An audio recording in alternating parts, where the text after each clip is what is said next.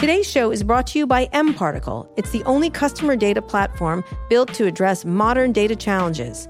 For most brands today, customer interactions are spread across lots of connected devices, and that makes it tough to create optimal experiences and drive the right marketing outcomes. That's why brands like Spotify, Venmo, and Airbnb use mParticle. It lets them unify customer data into a single customer view. Then they can easily integrate that data into any marketing or analytics platform with no additional engineering time required. The result is more personalized customer experiences on websites and in apps, as well as more relevant ads across all channels and partners. Visit mparticle.com to learn about how mparticle can help your business unify the customer experience and accelerate growth. Today's show is brought to you by IBM. By 2050, the world population will reach nearly 10 billion, and food production will need to grow by 70%. Farmers are working with IBM and Watson to help increase their crop yields. Let's put smart to work. Find out how at ibm.com/smart.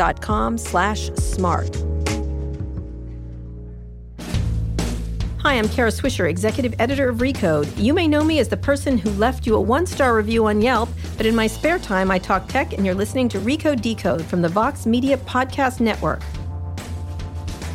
Today in the red chair is Jeremy Stoppelman, who I've known for a long time. He's the CEO and co-founder of Yelp. Jeremy has been on this show before back in December 2015. We have a lot to catch up on. He's one of the first people that was on the show. We're going to talk about everything that has changed since then, which is a lot. Jeremy, welcome to Recode Decode. Thanks for having me. Good How to be doing? back. What's going on a since 2015? Oh, wow. geez, New just a few new things, yeah. All right, let's check in. So, what is what's going on at Yelp? What's been happening there since the since we chatted? We talked about a lot of things, and a lot of things are the same. A lot of things are different. Yeah, I mean, Yelp continues to grow. Uh, we've got a really big mobile app these days. Uh, Which everything's mobile for you guys, yeah, right? lots of reviews. Uh, we sold uh, recently a company Eat24 that we had purchased uh, Right. a few do years want to prior. Talk about that. Uh, yeah, and you know, we got into the food de- delivery space, and then it kind of changed on us, and uh, we got out of the food delivery. Mm-hmm. All right, we'll talk about and- that more in detail. Yeah. And so, how do you look at the company now? Because a lot of people thought you would have sold the company by now or gone public or whatever. How are you thinking of it right now? Because it's been it's one of the grandfather companies, really, of Web 2.0. We're not that arthritic yet. Yes, you are. I know, Not no, no, arthritic. no. You know We what I mean. You guys have we been do- around. We do our yoga and Pilates yeah, I know. and stay But you've been around and- for a long time. Yeah, I mean, I, th- I think that's a thrill. How old is it? Uh, I think I'm going on 14 years. there, 14 so years, that, right. yeah. So, how are you looking at the company now? As a private company, obviously it has to be making money because you couldn't be Public company. Public company. Um, I'm sorry, it's a public company. But how do you how do you look at the the space? Um, I mean, I see it as a very large space. So local search is huge. Uh, things with local intent is a huge percentage of search. Mm-hmm. Uh, there's a lot of categories. There's a lot of uh, revenue and advertisers uh, to be signed up. So it still feels like a very long runway for Yelp. Mhm. And what have been the overall trends for you? It's mobile, obviously. We talked about that last time. Is that everything is mobile? Is there nothing that's not mobile for you? No, I, I, mo- mobile is kind of the big story. You know, obviously we started as a regular old website and then Mm-hmm.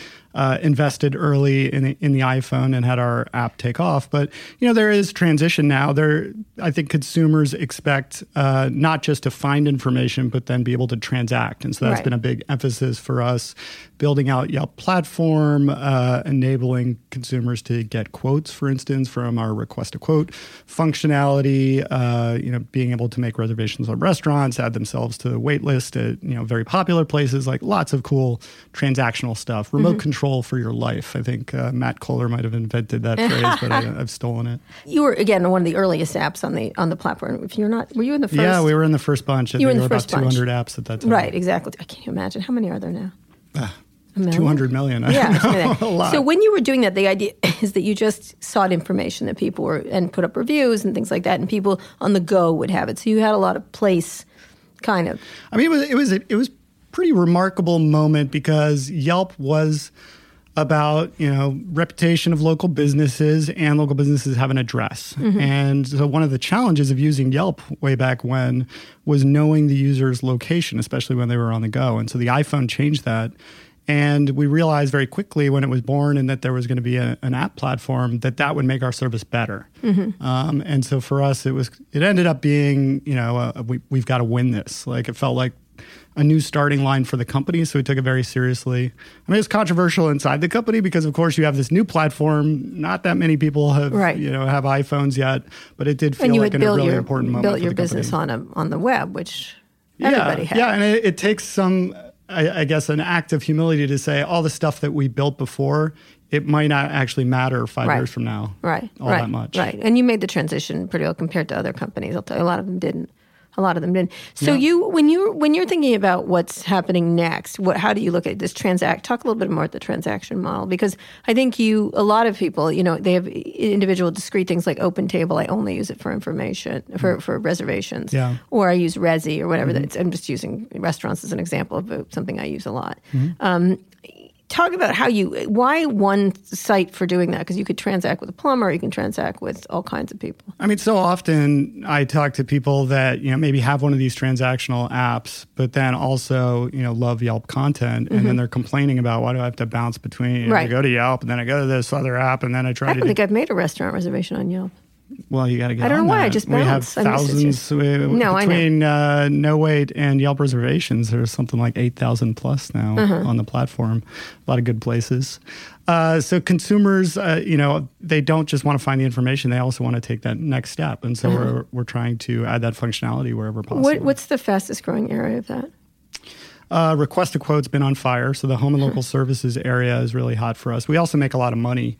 It turns out uh, the, those businesses spend a lot on uh, on ads and leads. right right Um, that's all they are right that's all they need Uh, well, it's pla- infrequent. other platforms It's infrequent. yeah. You, you don't need a roofer, hopefully, every week or, Right. or every month. You need it, you know, once every several years or something like that. Sure. And so, as a result, those advertisers are willing to pay up uh, for that opportunity to right and where that was on what service like angie's list and and They're one of the players in that segment of, of the space. I mean, we go very horizontal. There's Right. there's a lot of vertical players out there. We kind of cut across all of them, which we think Mm-hmm. is, is a pretty unique aspect of Yelp. It's kind of one stop shop for information, and then it's on us to provide transactional services it's to fill of- in each of the it's kind of a living yellow pages essentially Yeah. yellow pages with more information Yeah, I mean that was part of the premise Yeah. of, of starting the company in the beginning. Right. Is we felt like, hey, there's this big opportunity. The Yellow Pages, it's still a multi-billion-dollar business in the U.S. alone, and nothing has disrupted it. This is back in 2004, Mm-hmm. and so we felt like if you could create something better than the Yellow Pages, something better for consumers, where it wasn't just a book of ads, like Right. that could be something valuable. Sure. So you, when you're thinking about uh, where it goes next, if you're going to cut across, you, you right now it's quotes, restaurants. What other areas could you do that in? I mean, there, there's you know spas, salons. I mean, all, all the sort of personal services. Uh, pretty much anything with an address, you, you can find valuable information on uh, on Yelp. Uh, and then, you know, depending on the business, it may or may not se- make sense for us to help you make that next step. There might be you know ways to integrate further to allow you to transact and things like uh, you know finding a an, an incredible park to go to on the weekend. Like, I don't think we're going to do a transaction around that, but it's still Mm-hmm. A useful reason to use. Yelp. Right. So you, um, when you're thinking about sort of where you've been, um, how does that inform what you're doing? Because you know, in running a company for 14 years, what happens? I'm really interested in, in you in particular because I think you've been through a lot, you know, ups and downs of the business. How do you look at, uh, and you've gone through lots of things: possible sale, investments, public offering, everything else. What have you learned in that journey so far? Oh, where do I begin? Right. So much. Because entrepreneurs want to understand this because there's not. Yeah. I, I mean, it is a really cool job in the sense that it changes every few years and it changes dramatically. Mm-hmm. So if you go back to 2004, what was my job? My job was really to be a product manager in, in a lot of ways. Mm-hmm. And so it's kind of, you know, designing what, what does the product look like? What's the functionality? Working with an engineering team you know doing a little bit of business development to get data you know those kinds of things. And then once you actually get some traction and and build up a team suddenly you have a more of a real leadership role and you have to mm-hmm. start communicating and doing all hands. And so every few years the the job is reinvented. And i think fundamentally that's the the reason i've stuck around is it's just so damn interesting So when you're doing that, what kind of skills? I mean, what I want to get at more is because we have a lot of entrepreneurs listening. Like, what are the skills you have to develop? Because a lot, a lot of founders stay with companies always. Some in tech they do more than other places, I think. But there's a there's a learning curve that many don't yeah aren't able to to climb. Yeah, I mean, I, I think at the beginning for a lot of tech companies, it's about product and engineering, um, and as uh, as the company grows, it really becomes about people, um, and so you have to be able to uh, seamlessly transition between those kind of two major subject areas. And, and I'd say maybe that's where you know certain folks um, you know step out is like maybe they're really good at product engineering.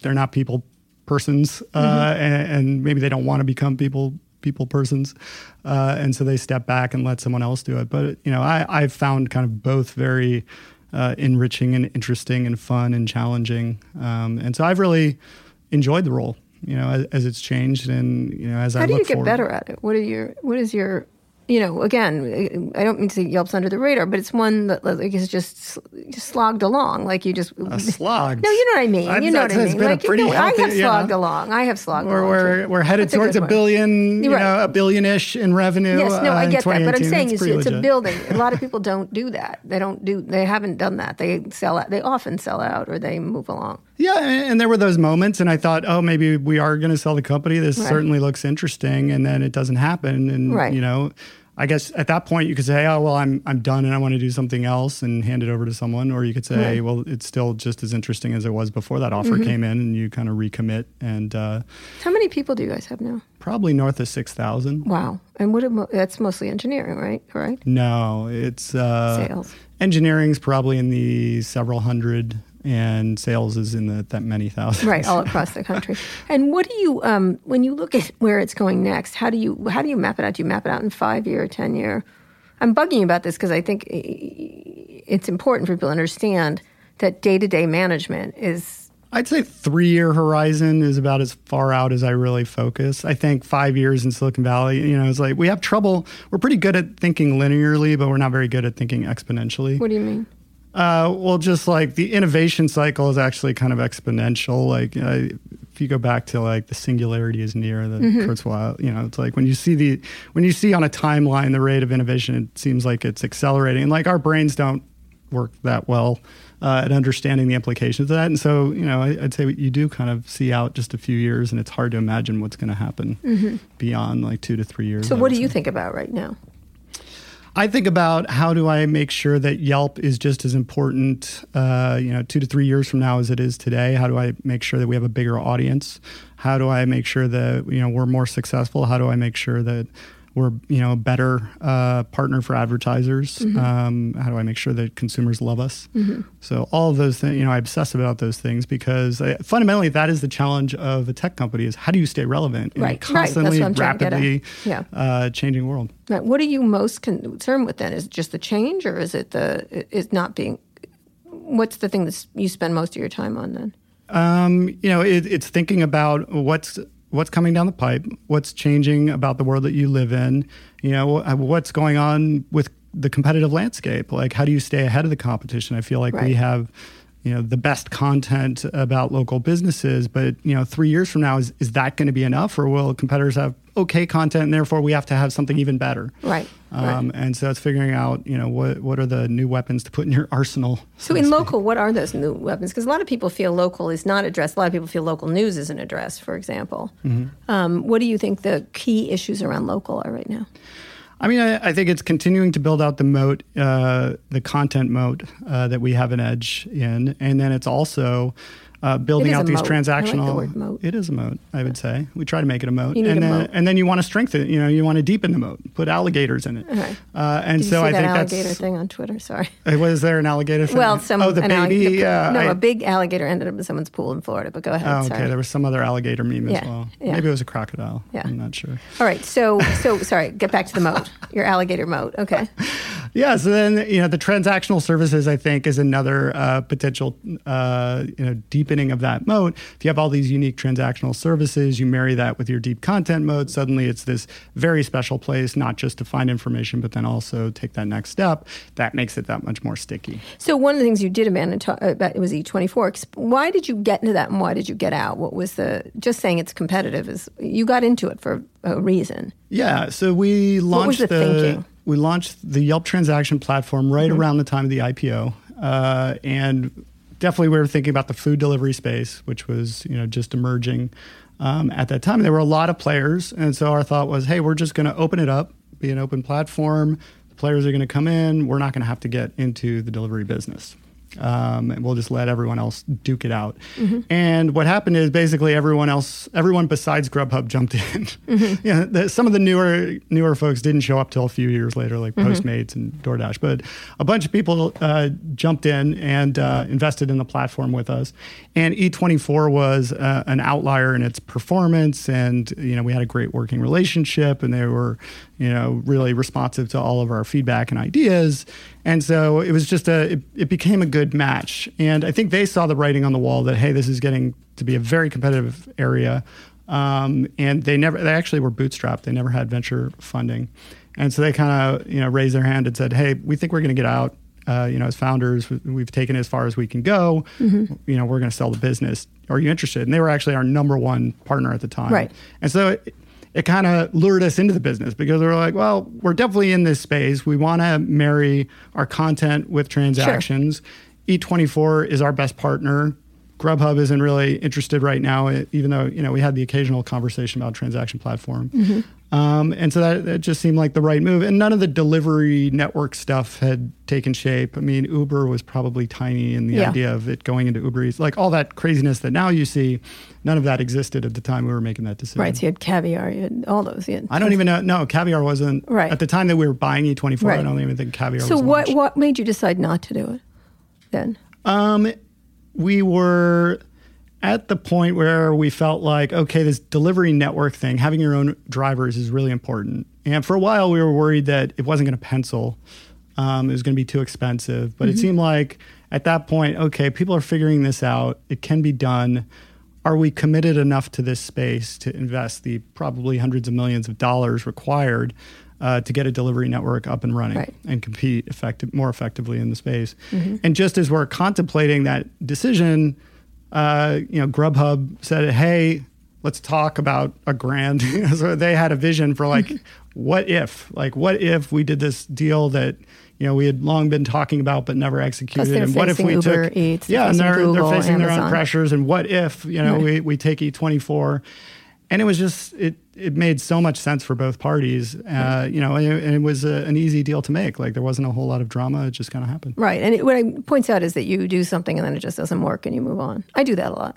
If something doesn't. I mean, I wouldn't say it didn't work in the sense that we I mean sold it for a much not- higher price yeah, than but we bought your, it for. Not your wheelhouse, is what I'm saying.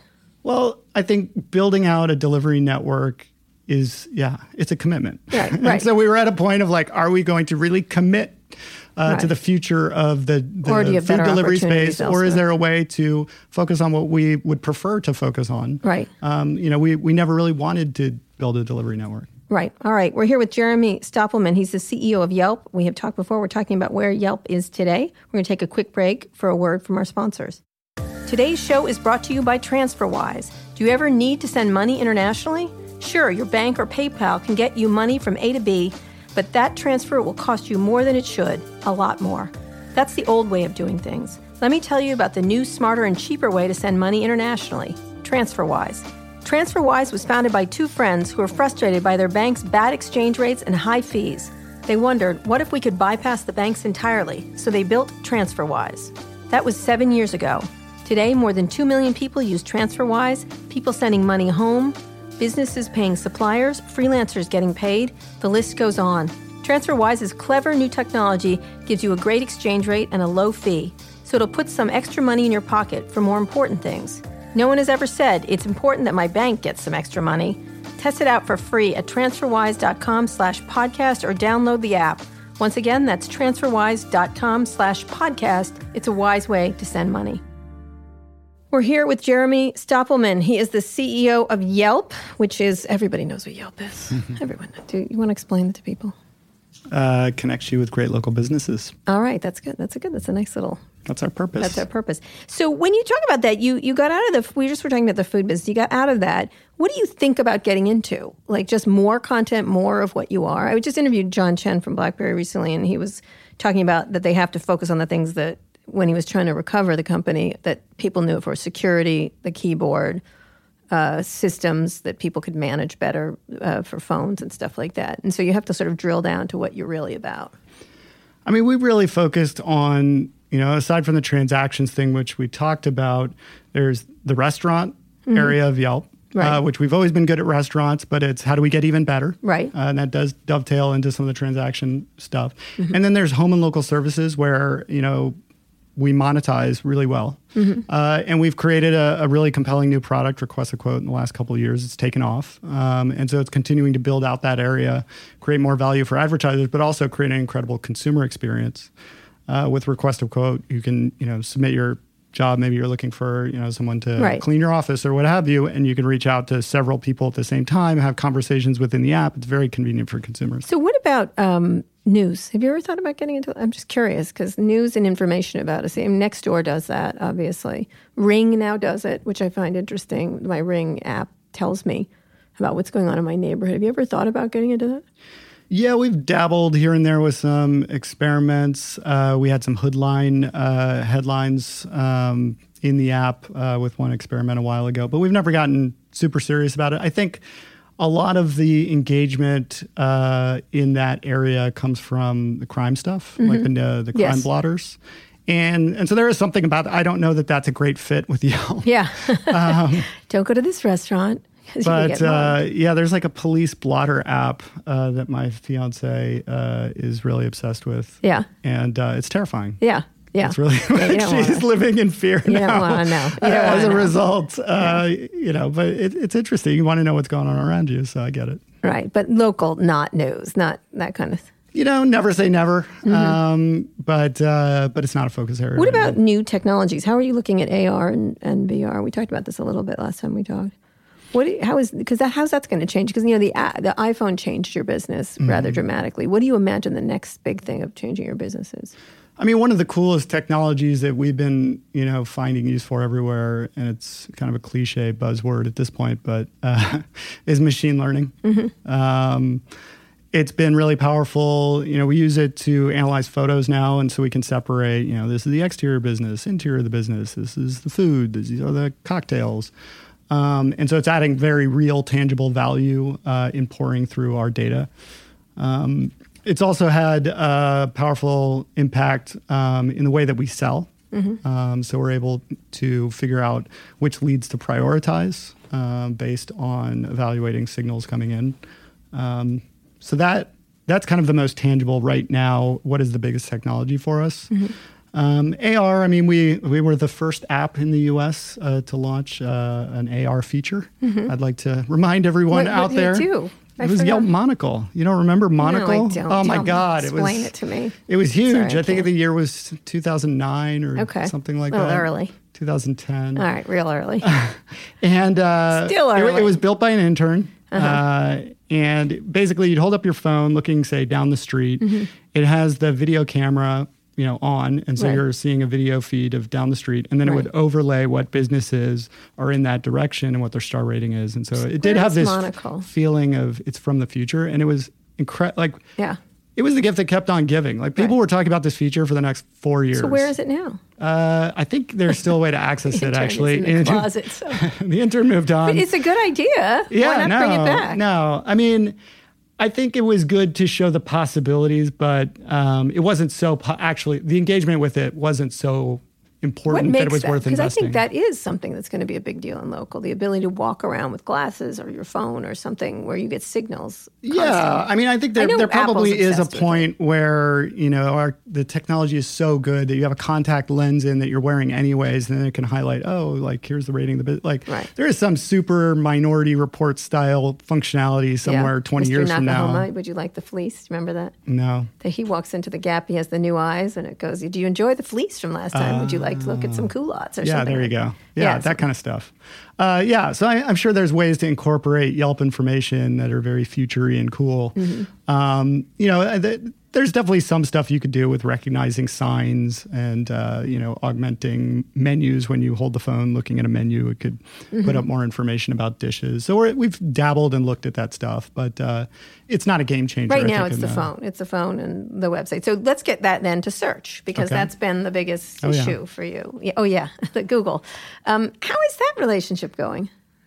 You ping me all the time, which I like. Um, I ping you? You do. You write me notes, thoughtful notes. I appreciate them. Well, you're welcome. them. Most people don't write me thoughtful notes.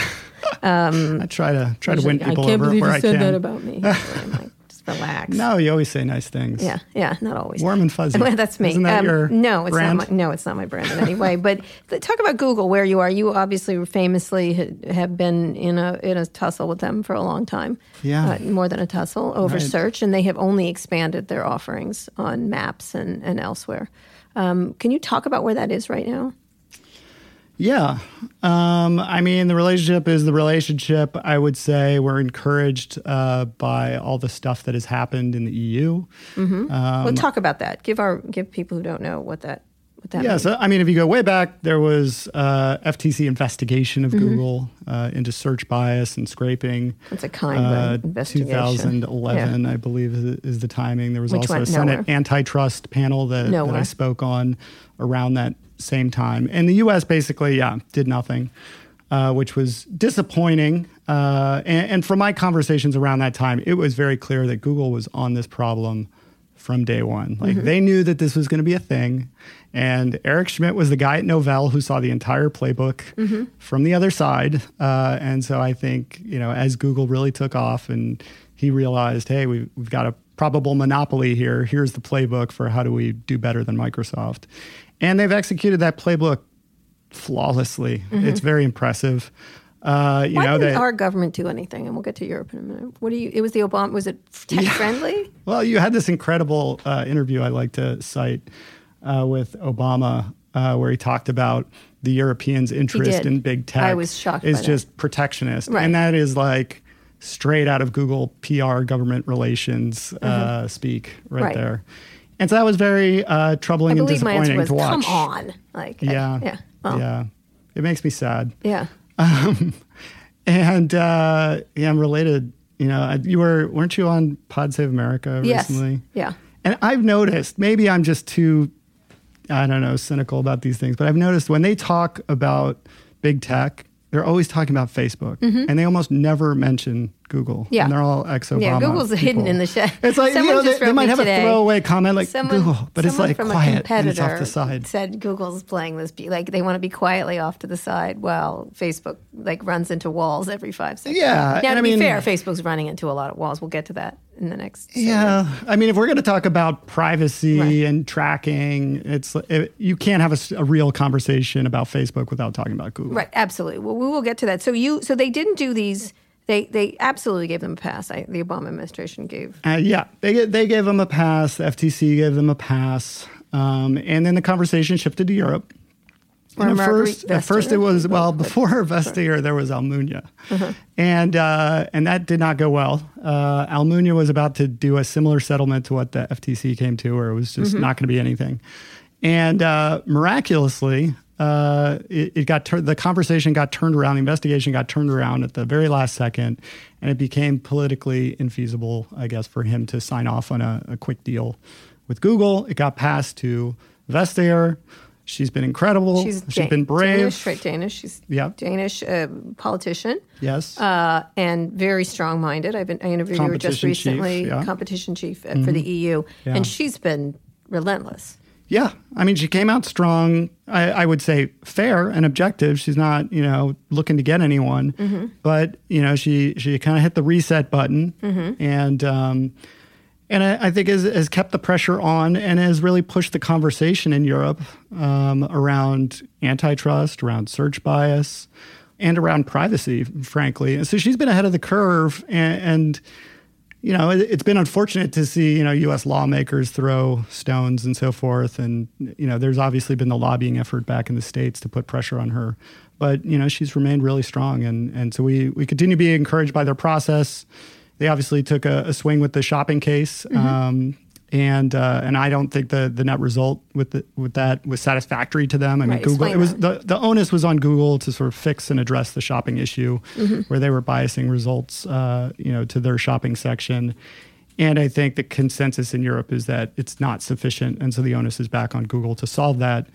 Uh, where you know we come in is obviously we would, and I think their hope, the, the EU competition uh, folks' hope, is to create a framework that then they can apply to other verticals such as local, and they've you know said so much uh, publicly that you know local is another interesting area that this could apply to, whatever the remedy is. So, so what happens next there? Um, I think uh, I'm not familiar with exactly the the timing, mm-hmm. but I think there's an onus on Google to to better address the the concerns, and then we'll see if they then apply the the EU then extends uh, to other verticals. And what about in this country? Because you uh, recently, I've been interviewing a lot of um, uh, politicians, all Democrats, who are quite anti Google and Facebook. You know what I mean? Like Cory Booker and mm-hmm. um, Senator Warner.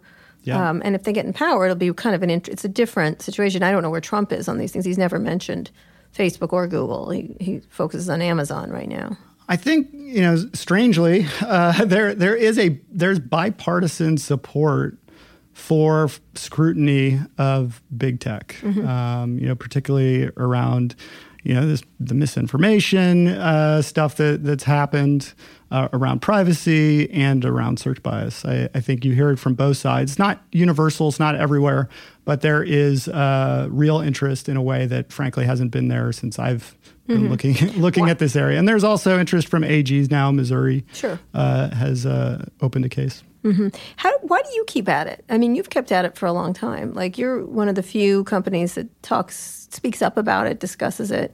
Um, is it because these companies are still remain so powerful? They do seem more powerful than ever, um, and startups seem less in the driver's seat than they used to. I mean, I'd say specifically for me, I'm motivated because I believe we have the winning argument. Mm-hmm. Um, I believe that the approach Google has taken is fundamentally unfair. They have their thumb on the scale uh, not just in local, but other verticals. But obviously, it applies and has impacted Yelp. And uh, and I think as a result, they're you know depriving consumers of the best content. You know, their their original idea. Mm-hmm. You know, they would make fun of what they're doing today. The 2004 Google, Larry Page, Sergey mm-hmm. Google would make absolute fun of the search results you see today. Mm-hmm. Like they pointed at Yahoo and they said, look at Yahoo. They're trying to trap you in their ecosystem. They don't mm-hmm. want you to get to the best of the web. We're going to create a turnstile. It's mm-hmm. going to send you to wherever the best content is. If it's Google, great. Google, you keep it. If it's somewhere else on the web, send them on. And Google has gone away from its its roots. It's no longer focusing on the user. And I think, you know, consumers are starting to and people are starting to wake up to the fact that, you know, Google lulled them to sleep. They provided great results for many years, but in certain areas they've eroded. Well, shopping. Amazon has sort of run around, run the table on them in that area. But now you have Amazon running things. I mean, Amazon's a whole different conversation, right. but but in the local field, it's like if you're searching for a pediatrician, you get Google's property. It takes, especially on mobile, you see nothing but whatever Google has, and mm-hmm. I can mm-hmm. tell you, Google doesn't have a whole lot. Mm-hmm. Mm-hmm. And so, how do you then keep pushing back on that? Because you've obviously grown your business. You, do you need the government to intervene here? I mean, obviously, we, we live in reality, uh, and the government uh, is not the speediest uh, at dealing with these situations. And so we just find our way. Um, you know, I'd say Apple, as an example, has taken a much more balanced approach uh, in local. Uh, essentially, different content providers play off uh, one another. So, you know, in hotels, you'll usually find TripAdvisor. For mm-hmm. restaurants, you'll often find Yelp. Sometimes you might find OpenTable mm-hmm. content. Mm-hmm. And, and, so it's more of a level playing field. Right. It is possible to be fair. Right, and right. Balanced. All right, when we get back, we're going to talk about Apple and Facebook and other things, and Silicon Valley in general, and where Jeremy thinks it is. We're here with Jeremy Stoppelman, the CEO of Yelp, and we're going to take a, another break for a word from our sponsors. Today's show is brought to you by European Wax Center.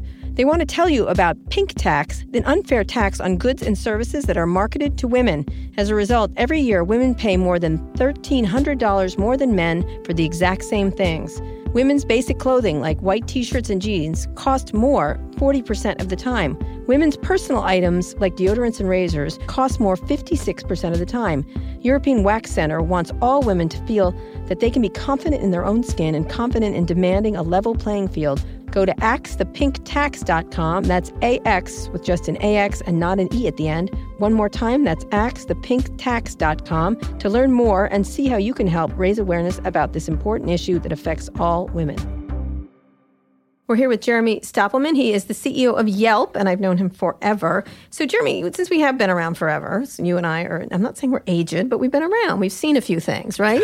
this is you, the first how, time I think in an interview that you're I've not been described as aged. Well, 14 years. Thank you for breaking time. the seal on that. aged. I'm so glad. By the way, I'm glad. Congratulations on getting married finally. Um, uh, so she's lovely. I know her. She's it's the same person. She's Yeah, yeah, fantastic. yeah. So I don't mean to say you're, but 14 years in Silicon Valley. What do you think has changed here? Because I, I think there's been a perceptible change besides the giant, enormous amounts of money these people have made, including yourself, presumably. What um, what do you think has changed? What do you think? The, so much. Okay. Uh, like uh, my favorite example is when I originally pitched Yelp to a venture capital firm. Mm-hmm. Me and my co-founder Russ uh, went in in our usual t-shirts and jeans. Right. And when the the junior VC person came to give us feedback, he was like, "Look, I got to tell you, their number one uh, disappointment was that you pitched in jeans and t-shirts. They were really upset that you did not dress up for this presentation." oh my God, you're kidding! wow. Okay. All right. So yeah, that's- so a lot has changed. I think if today uh, an entrepreneur came in in a suit and tie, they would That be, be laughed cool. out of the room. Right. All right. So, geez, get down to the real stuff. I mean, Okay. what do you think the soul of Silicon Valley? A lot of people feel like it's there's some problems going on. That I, I, am one of the people that has been a massive scold over the past year and a half about this idea of growing up, becoming more mature, taking responsibility. You are powerful. You are rich. You have something to say. I was very particular about how they kowtowed to Trump on the immigration stuff initially. Um, so, talk about that. Where's the timeline for Silicon Valley and innovation? I mean, I think innovation is doing perfectly well. I do think there is, uh, we've been talking the talk for the last decade, let's say, of, oh, we're changing the world, we're making the world a better, Better place. place. Silicon Valley, the show loves to make fun of that. But it's true. Like that has been in the million, Right. you know, that's been out there. That's something that I would say most people in Silicon Valley would like to believe. Yeah, allegedly. And I think we're waking up to realize, oh, in fact, a lot of big companies, you know, presumably under pressures to grow and satisfy Wall Street, like end up focusing more on growth and making money than sticking to some set of core values uh, that are aspirational. And so it's almost like, in some ways, Silicon Valley as a whole has lost its purpose. Like if its purpose really was, hey, we're we're really trying to have a positive impact that you know just focusing on technology and growth might not be enough to have a positive impact. You might have to actually make decisions that hurt growth. Or just Uh, or just assume you're just a big old company, right? You know, I was thinking this the other day when a lot of the Facebook executives get on Twitter and feel victimy. They're doing their victimy dance right now a lot of the time. And at one point, the boss, the uh, Adam Bosworth, um, when he said, "What you know, maybe people will die," that that memo, and someone and instead of being like, "Oh God, we really have to re- be a little more mature about this," their thing was, "We can't talk now."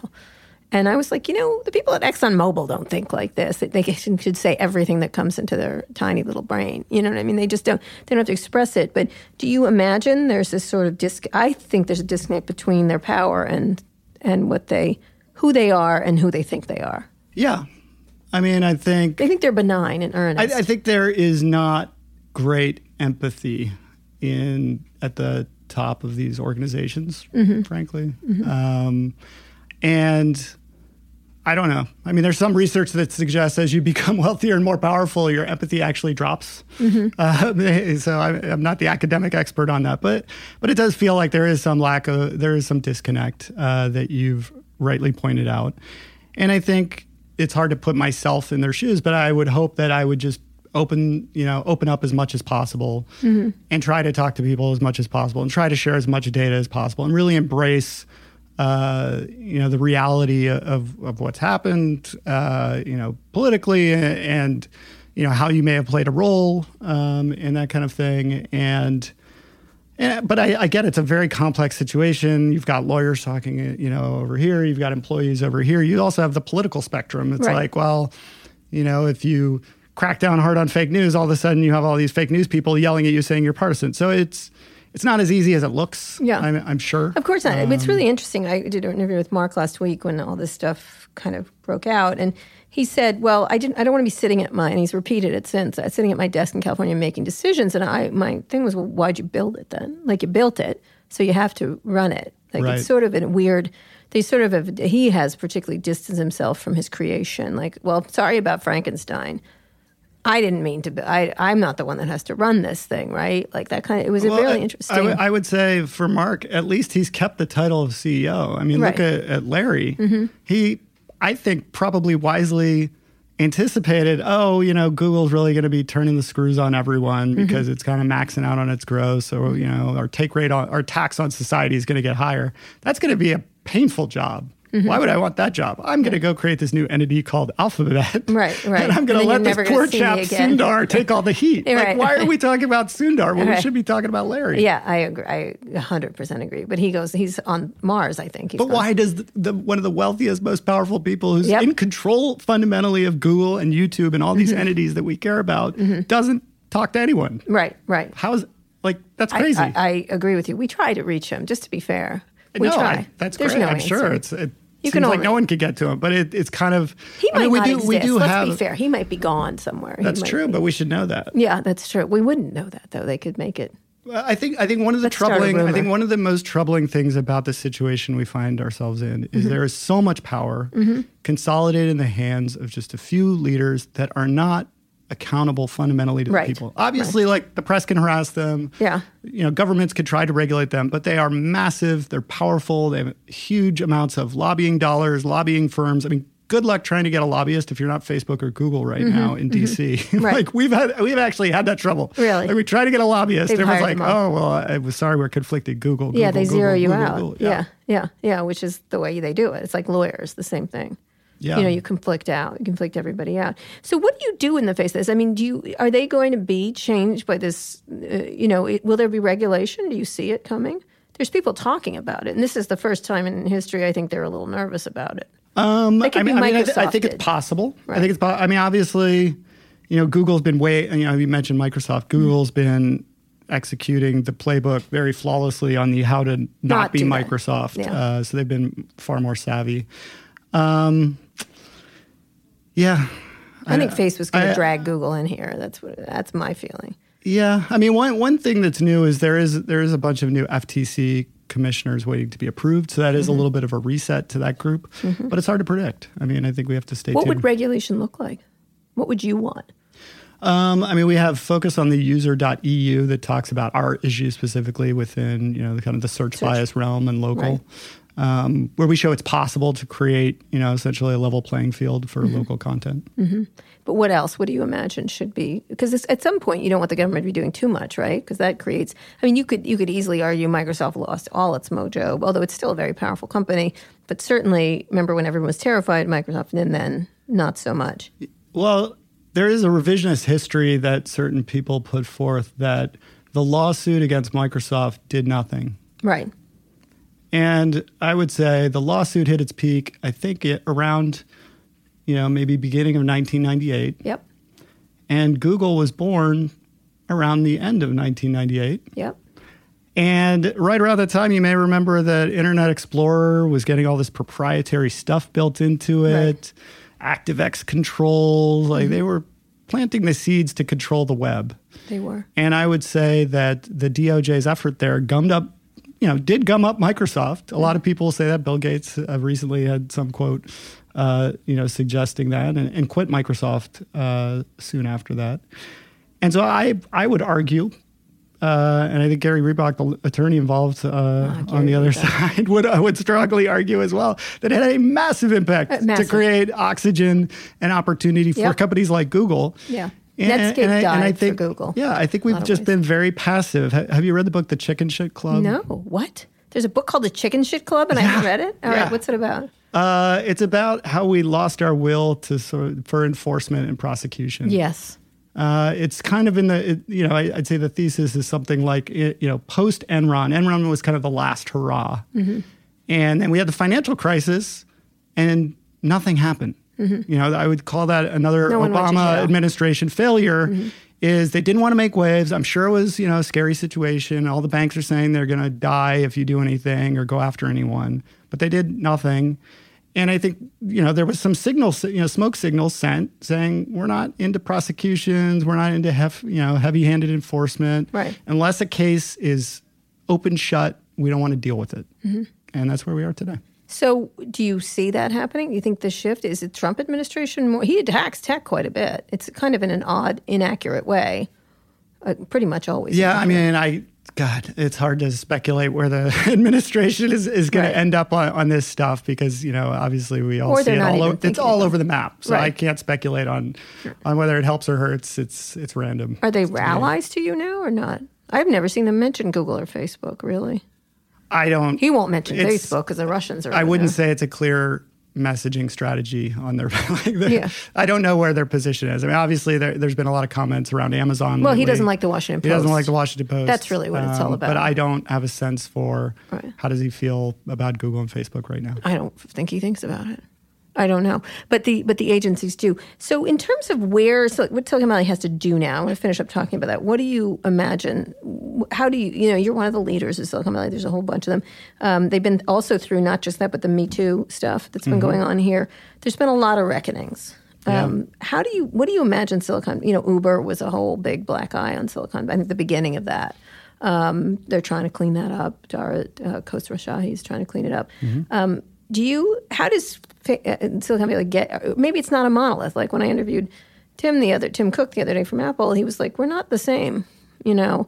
And I know people at Microsoft to stop keep us away from Facebook because we're not. That's not. But they call it a contagion. I've heard people in lots of other companies call it a contagion, like that. It, everyone gets sick when one of them, either the Uber or the Facebook or whatever, gets in trouble. What do you imagine has to happen? That mean, people will differentiate, or I would say there are definitely differing schools of thought. Mm-hmm. Um, you could argue that Facebook maybe had a libertarian bias, Mm-hmm. where it was like, "Hey, we don't want to touch stuff. We don't want to police Yeah, too much." You know, you've got Peter Thiel on the board there, Andreessen on Mm-hmm. the board there, so you know that could play a role. Mm-hmm. Uh, I don't have uh, you know any deep view in, into the board dynamics there, but I'd say you know Tim Cook has a point in that all companies are not created equal. All companies have differing leaders. Not everyone uh, you know falls or would put themselves in that libertarian like anything goes kind of camp. Right. Yeah, I think one of the thing is is they don't want to.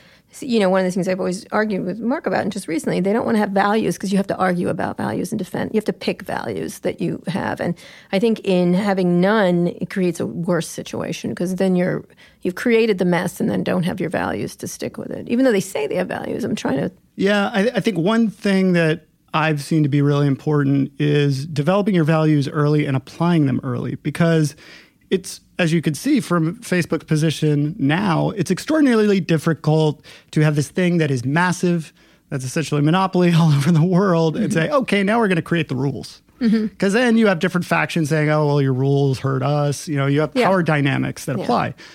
But if Facebook, you know, a decade ago Had said, or "These are our more said, no, no, we're not going to tolerate this. We're not, you know, we're not going to take political ads. What, whatever it is, set some, like if they could have anticipated how their service could have been, you know, misused by certain actors, then it would have been easy to nip in the bud and you don't really get accused of, you know, Right. being political Why, like they are now. What, what is that sort of blindness toward that? Because I do think that they that one of the things I've noticed a lot of companies here is the idea that they don't anticipate the negative aspects, and maybe and they always make the argument that innovation can't happen if you're negative, um, which I think is a canard. But Um, I mean, I'm not sure.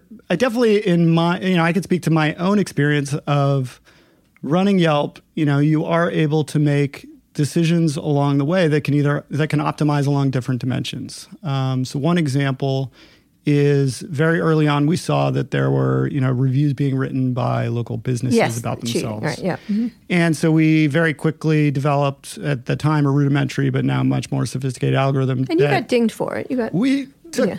arrows in the back and continue to take arrows, but less so, you know, recently, knock on wood. But, you know, we, we took a lot of flack for that, but it protected the integrity of the site. Uh, but not only did we pay a PR, a long PR and, you know, continued PR price, uh, but it also slows our growth, right? Because we our growth for many many years came almost exclusively from Google, and if you have more content, fake or not, Google would send you traffic, Right. And we decided, you know, from the get go, no, we have to be a trusted service. Like we have to do the very don't best. the It's never going to be perfect, Right. But we have to do, the very You best we can to crack down on the bad right. actors and keep the content as clean Mm-hmm. of biased content as possible.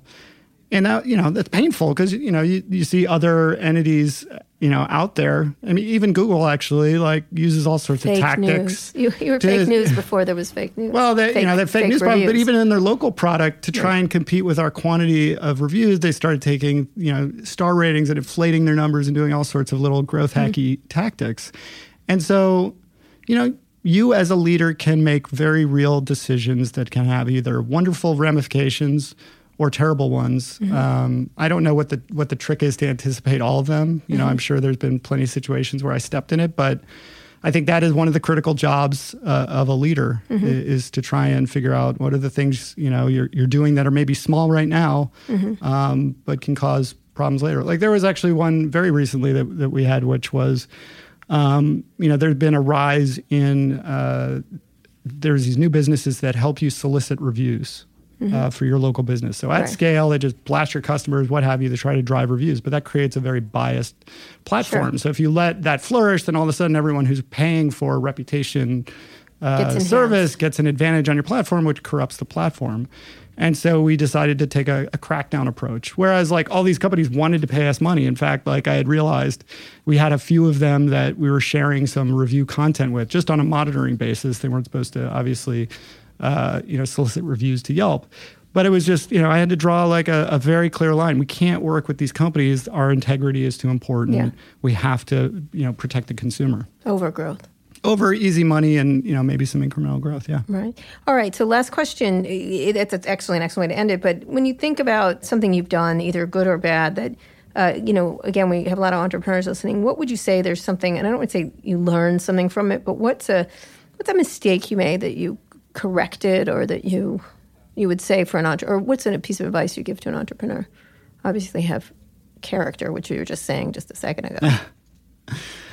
I mean, I, I don't, mistake off the top of my head is a little tough. You should have sent me your questions beforehand. I cannot do that. Should have prepare, a really good, uh, relatively innocuous uh, mistake. But I mean, actually, it, it ties, it can do a perfectly piece of advice. dovetail. I, I've got one. I've got one. It perfectly dovetails into where we, we landed on the, you know, reputation stuff um, and the recommendation algorithm that we have. That very first cut of it, what we did, and, and this echoes some of the, the stuff today, is we removed reviews and then they just kind of disappeared. Um, so if you had a business and we thought some of your reviews were spammy, our algorithm just took them off your page and left everything to mystery.